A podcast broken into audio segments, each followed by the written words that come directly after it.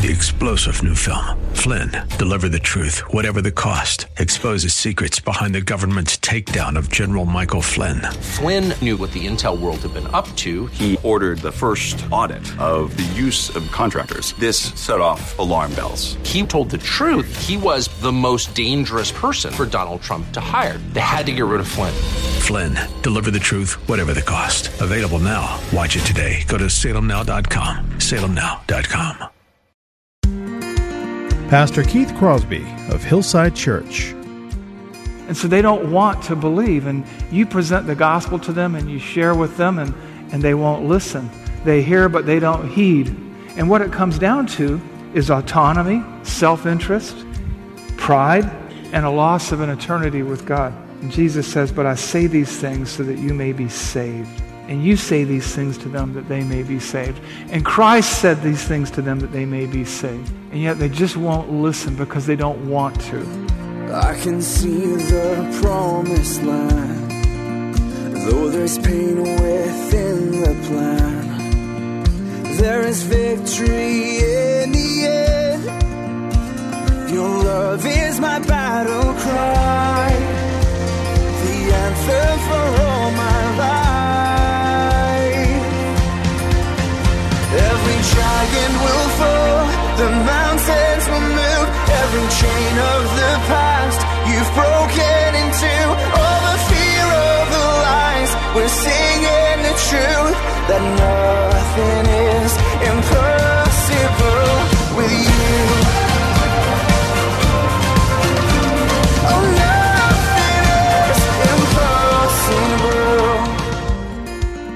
Hello and welcome to today's edition of Grace to Live with Pastor Keith Crosby, lead pastor of Hillside Church in San Jose, California. We are delighted that you've chosen to spend time with us here on the broadcast today, studying God's Word. We would encourage you to follow along with us in your Bibles if you can. On today's broadcast, we'll be continuing with our Decoding Jesus teaching series. So if you have your Bibles, please turn with us again to the Gospel of John, chapter 5. Now, here's Pastor Keith with today's study. Father, we thank you for the chance to worship you today. Lord, through song, through prayer, through the preaching and teaching of your word, Lord, through the listening and application. Father, we thank you for the spirit which inspired the word that we have and we hold in our hands today, Lord. Help us to be good students of that word. Help us to learn from you, Lord. Help us to serve you. Lord, grant me clarity today as I teach your word and grant the folks understanding and let nothing that I say or do get in the way. We pray these things in Jesus' name. Amen. You want to turn your Bibles to John chapter 5. We're going to be looking at verses 30 and 47 today. And as I was studying this passage, I read a statement that really just struck me to the core. And that statement was this probably the single most tragic theme in Scripture is that of God's unrequited love for wayward humanity. That God reaches out to mankind and mankind pushes him away. That's unrequited love, love that is not returned. And our text today, and in, in, some case, in some sense, the whole Bible bears witness to that, of God's love for us and our pushing that love away. But His amazing grace, His transforming love, is able to change hard hearts to soft hearts and bring sons and daughters to glory. But in today's passage, what we see is Jesus in love so that men and women might be saved. He puts unbelief on trial. If you remember last time we were together, Jesus healed the paralytic who'd been paralyzed for 38 years on the Sabbath. And the Jewish leadership, rather than rejoice at an incredible miracle, you think about this. We, we read about a miracle and sometimes we just kind of gloss over it. Oh, yeah, it's a miracle. But he said, Take up your pallet and walk. And this man who had been paralyzed, immobile for 38 years, think of the atrophy, think of the calcium deposits in the joints, think of the loss of bone mass, think of the loss of muscle memory, Think of the weakening of the ligaments and the tendons. Think of the weakening of the will. And he says, Arise, take up your pallet and walk, and bang. Guy gets up, picks up his pallet, picks up his bed, throws it over his shoulder. Immediately, he's walking, and somebody says, What are you doing? You're carrying your bed on the Sabbath. It's not lawful. Now, The text tells us that for 38 years, this man had been on the temple grounds, and people day in and day out, week in and week out, month in and month out, had passed by this guy. So he had to be known to everybody. You know he was known to Jesus, and Jesus healed him, and nobody responds. Instead, they have a tradition that they've added to the scriptures, they've added to the law of Moses, always a dangerous thing, and they're all bent out of shape, and so they confront Jesus and we don't know what they were saying to him exactly, but as I used the metaphor or the word picture last week, it's like walking up to somebody talking on their cell phone. We can hear Jesus talking to them. And in the course of that discussion with them, Jesus tells them, I'm just like God. I have the same abilities that my Father has. I'm the giver of life. I deserve worship like the Father does. And if you don't worship me, you don't show worship and honor and respect to the Father. And I am the Savior. And what we realize is, of course, is that if you claim to be like God, if you claim the power of God, if you claim eternality with God, if you claim to be the giver of life, the, the one who spoke reality into existence, if you expect the same worship as God and you are the only Savior, then you must be God. And so, what we're doing today is walking up again on this conversation in the aftermath of Jesus revealing himself as God to these people. And I think I shared with you last time, as a, as a new believer, I wanted a place where Jesus would say, I'm God, so I could just wrap my mind around it. That's why I love John's gospel, because over and over again he does. As I talked to you about last week, he's doing something called inductive reasoning, where you just say A, B, C, D equals. You know, you lead people on a journey to a conclusion, and that's what he's done here. And we can tell as we move through the text into today's message that their response was probably less than favorable. Even what we read last week said they were very angry with him and they were stri- striving more than ever to kill him because he made himself out to be equal to God. And what we see here is this is that God has come to them and made himself known to them in an unmistakable way. God reaches out to men and men reject him. God reveals himself and men ignore him. God speaks and men hear but don't heed. And even God sends messengers and men don't receive. And finally, he sends his son and they revile him. And the passage we're going to read today is tragic. It's sad because he's made it so abundantly clear to these people who knew the scriptures, and all they do is refuse to believe. And so, what he does today is he puts their unbelief on trial. They've come to him as his accuser, and what he does is he turns the table. He is now the plaintiff, he is now the prosecutor, and he says to them, How much evidence is enough? What, what do you need to know? You should know this by now. Who I am should be no surprise to you. And then he calls four witnesses in his defense. And what he shows us is, is that unbelief isn't something passive, isn't something that people have out of ignorance. What he does is he shows us that unbelief is willful. Their unbelief is willful. It's a willful disregard. And he's confronting them for their own sakes and for the sakes of the people that they shepherd because they are the religious leaders of the Jewish people. And what we see here is that unbelief in their case, and really in the case today, is nothing short of criminal negligence. It's a heedlessness. They hear the facts, but they do not heed the facts. And it's serious because the stakes are high, the stakes are eternal. And so as these men come to him, and as they spit and sputter about him healing on the Sabbath, and as they gnash their teeth and clench their fists about his claims to godhood, Jesus in today's passage, as you watch it play out, is going to say to them, You should have known this by now. Who did you think I am? What did you think is going on here? And, he's, he, and he really shows them that their unbelief is warranted because they don't lack sufficient evidence, they don't lack sufficient prophecy, they don't lack sufficient knowledge. They lack a will and a desire to believe, to trust, to become a child of God. And you watch this play out in this passage. Jesus is convicting them. He is bringing evidence against them, witnesses to testify against them. And what for? So he can get a quick conviction? So that he can put them in their place and show them how wrong they are? No. He's doing it for their sakes, and they could care less. And in the midst of this confrontation, one of the things that really leapt out at me was a verse I'll just read for you, uh, and it's not in the in the overheads or in, the, in your notes right now, but it's John five thirty four. I say these things so that you may be saved. Jesus wants these people to be saved. He cares about them. He, he loves them. He reaches out to them, and they choose to look the other way. And so, as we read this text today, I want you to read along with me and think along with me and see if you can see the witnesses that he's going to call because he turns the tables on them and calls four witnesses to testify against them, to bring them under conviction so that they might be saved. John chapter 5, verse 30. I can do nothing on my own. As I hear, I judge. And my judgment is just, because I seek not my own will, but the will of him who sent me. If I alone bear witness about myself, my testimony is not true. There is another who bears witness about me, and I know that the testimony that he bears is true. You sent to John, and he has borne witness to the truth. Not that the testimony that I receive is from man, but I say these things so that you may be saved. He, John, was a burning and shining lamp, and you were willing to rejoice for a while in his light. But the testimony that I have is greater than that of John.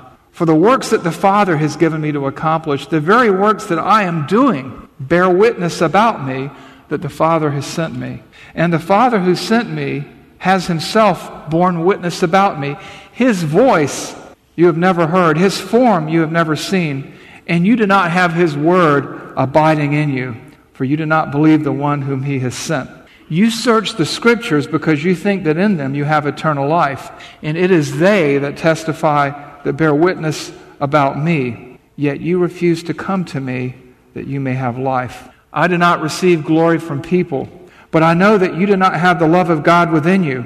I have come in my Father's name, and you do not receive me. If another comes in his own name, you will receive him. How can you believe when you receive glory from one another and do not seek the glory that only comes from God? Do not think that I will accuse you to the Father. This is one who, there is one who accuses you, Moses, on whom you have set your hope. For if you believed Moses, you would have believed me, for he wrote about me. But you do not believe his writings. But if you do not believe his writings, how will you believe my words? This is a powerful, powerful passage here because he's really just laying it out for them. He, he is no longer defending himself, he is calling upon them to defend their unbelief. And he calls four witnesses on his own behalf. And he begins by saying, Look, if I bear witness about myself, my testimony is not true. He's not saying that he's not speaking the truth. He's saying that under the law of Moses, you have to have at least more than one witness in a trial. And so he's going to call four witnesses, four witnesses who will provide overwhelming evidence that he is the Messiah, the Son of God, God the Son, the promised one whom the Father has sent. And the first witness that he calls is John the Baptist. We see that in verses 32 to 35. There is another who bears witness about me, and I know that the testimony that he bears about me is true. You sent to John Remember, they sent representatives out when John was preaching to find out who John was and what John taught and what John believed. You sent to John, and he bore witness to the truth. Not that the testimony that I receive is from man, but I say these things that you may be saved. He was a burning and shining lamp, and you were willing to rejoice in his light for a while. John the Baptist was Jesus' first witness, and they liked John until John told them things they didn't like, and then they tried to blow John off. And Jesus says that. You sent to John and you were willing to rejoice in his light for a while. John the Baptist informed the Jewish leadership's representatives that John was not the Messiah. He says, I am not the Christ.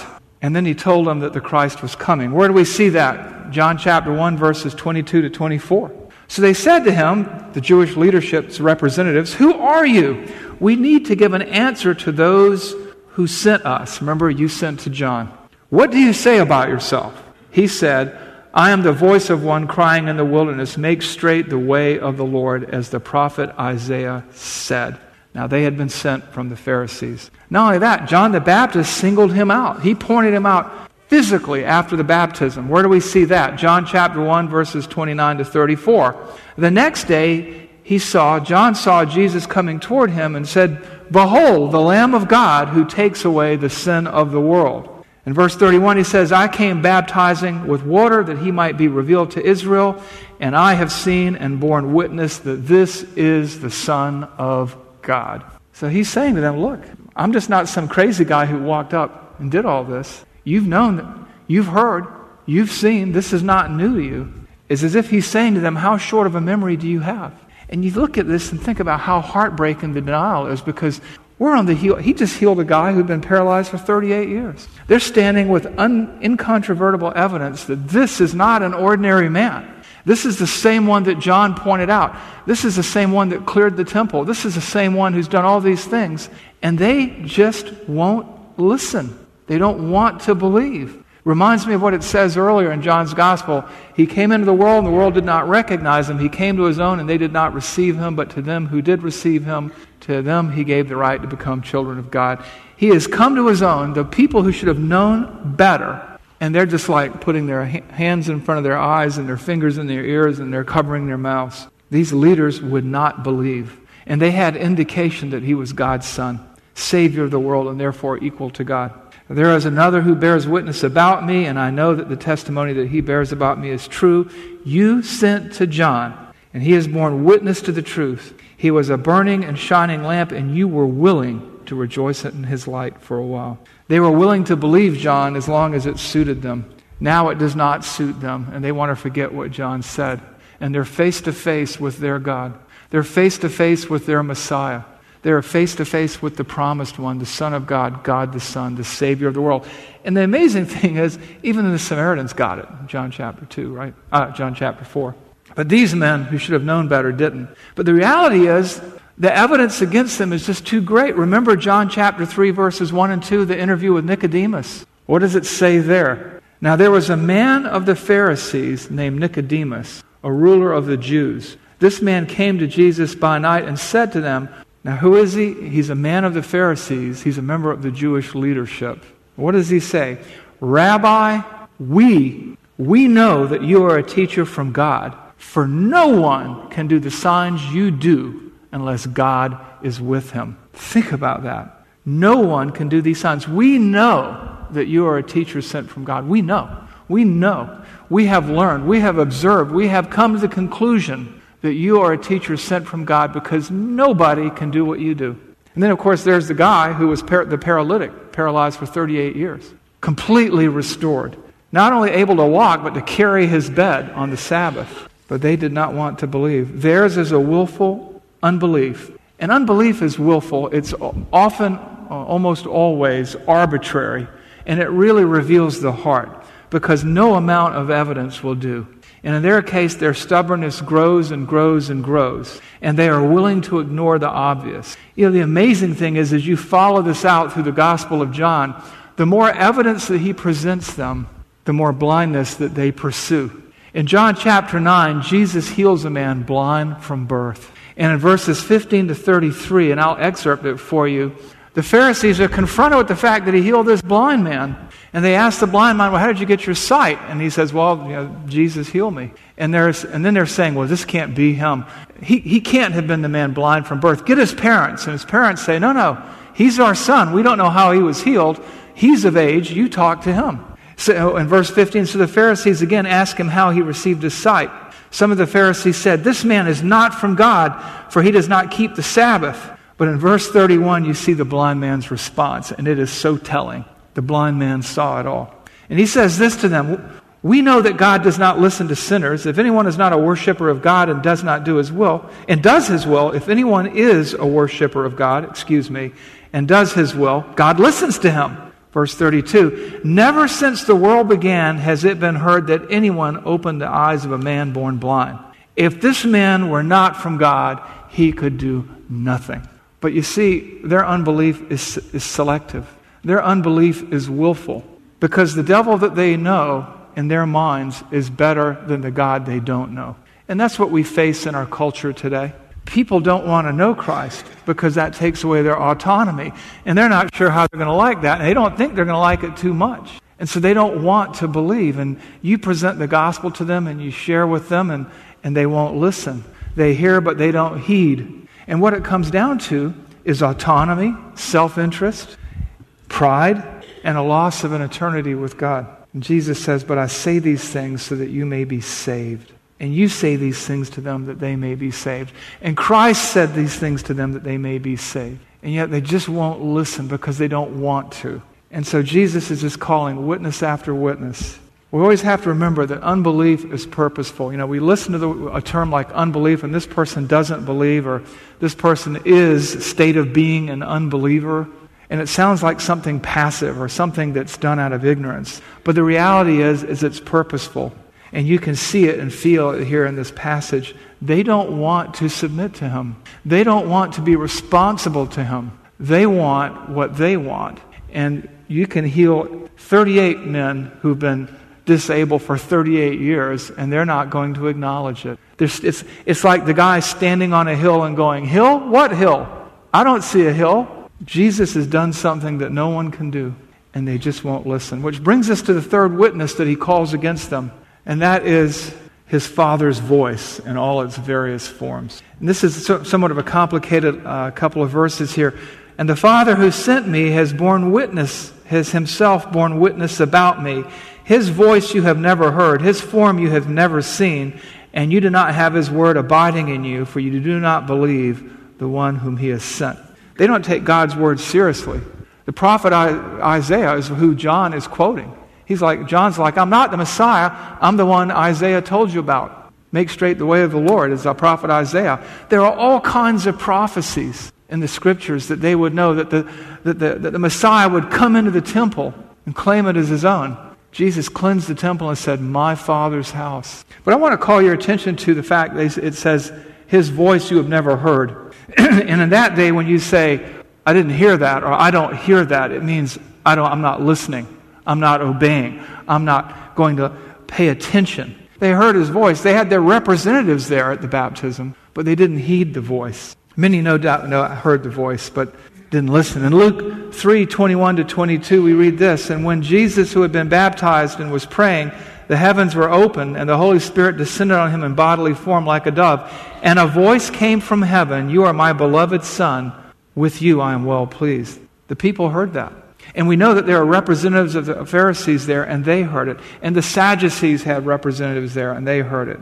Later on, his, they'll hear his voice again. John chapter 12 verses 28 to 30. Watch this. Jesus is praying and, and, talking to his Father. Father, glorify your name. Then a voice came from heaven I have glorified it, and I will glorify it again. The crowd that stood there and heard it said that it thundered. Others said, An angel has spoken to him. Jesus answered, This voice has come for your sake, not mine. You see, there's always a reason, there's always a, an explanation. Well, uh, yeah, it sounded like God speaking to him, but it was probably just thunder. Oh, yeah, yeah, he did this, but what other signs will he give us? You have a voice from God. You have God's voice through John the Baptist. This is the Son of God. You have God's voice through the Scriptures. Make way, the, prepare yourself the way of the Lord. You have all the prophecies. You have, you have it all. And they just won't listen. And then you have the voice of God at his baptism. And they hear these things, but they don't heed. You know, lest we are too hard on them. We have to think of our own selves too, don't we? How often do we read the text, see the word, hear the word, so to speak, and yet we, we don't heed either? You know, atheists do the former, they deny his existence, they refuse to return his love. Christians do the latter. They have received his love for salvation, but now they push it away when his love tries to show them how their life needs to change. That's hearing and heeding. But here, he has them on trial. And he says to them, Look, John the Baptist testified of me. The miracles that I've done. I mean, remember this. By now, he's turned the water into wine. Word has gotten out. By now, he's healed the royal official's son. You know, that had to cause a stir. the guy was a big man on campus, right? Royal official. Heals his son long distance. The man believes, shares the gospel with his, with his wife and children. They come to Christ. The whole household comes to Christ. The whole household comes to faith.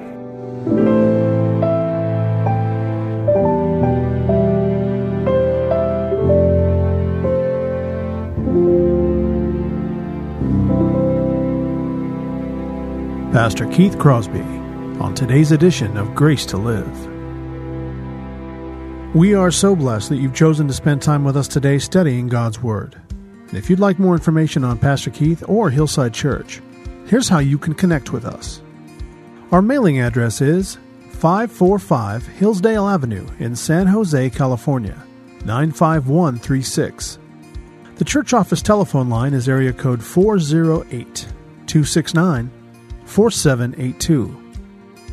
And you can connect with us on our website, which is gracetoliveradio.org. There you can check out archived messages of past sermons and also listen to Pastor Keith's weekly blog. And please remember that the Grace to Live radio program is a listener supported ministry outreach of Hillside Church if you'd like to partner with us financially. Again, all of these things are available to you on our website, gracetoliveradio.org. Also, like to remind you that Pastor Keith and the staff here at Hillside always look forward to hearing from you. So if you'd like to drop us a note, you can email us here at keith at hillside.org. Well, we hope that you'll join us again next time for Grace to Live. But until then, I'm your host, Kevin Reeves, and on behalf of Pastor Keith and everyone here at Hillside Church, it is our prayer that the Lord will richly bless you. And thanks for listening. Every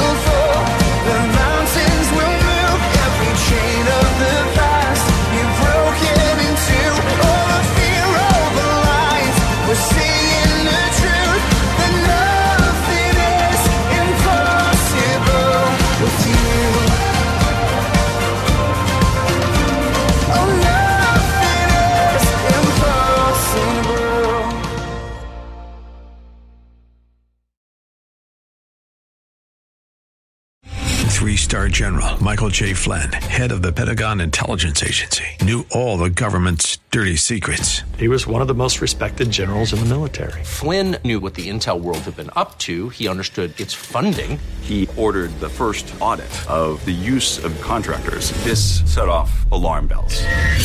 The explosive new documentary, Flynn, Deliver the Truth, Whatever the Cost, uncovers the facts behind this scandal. Flynn told the truth. He was the most dangerous person for Donald Trump to hire. I find out the worst enemy that I'm going to face in my life is right here in America. They took my assessment and they wanted me to change it. And I was like, I'm not changing it. They had to get rid of Flynn. With in depth interviews, archival footage, and never before seen personal records of the man behind the headlines. I just felt like I was drowning. Flynn, Deliver the Truth, Whatever the Cost. Available now. Watch it today. Go to salemnow.com. Salemnow.com.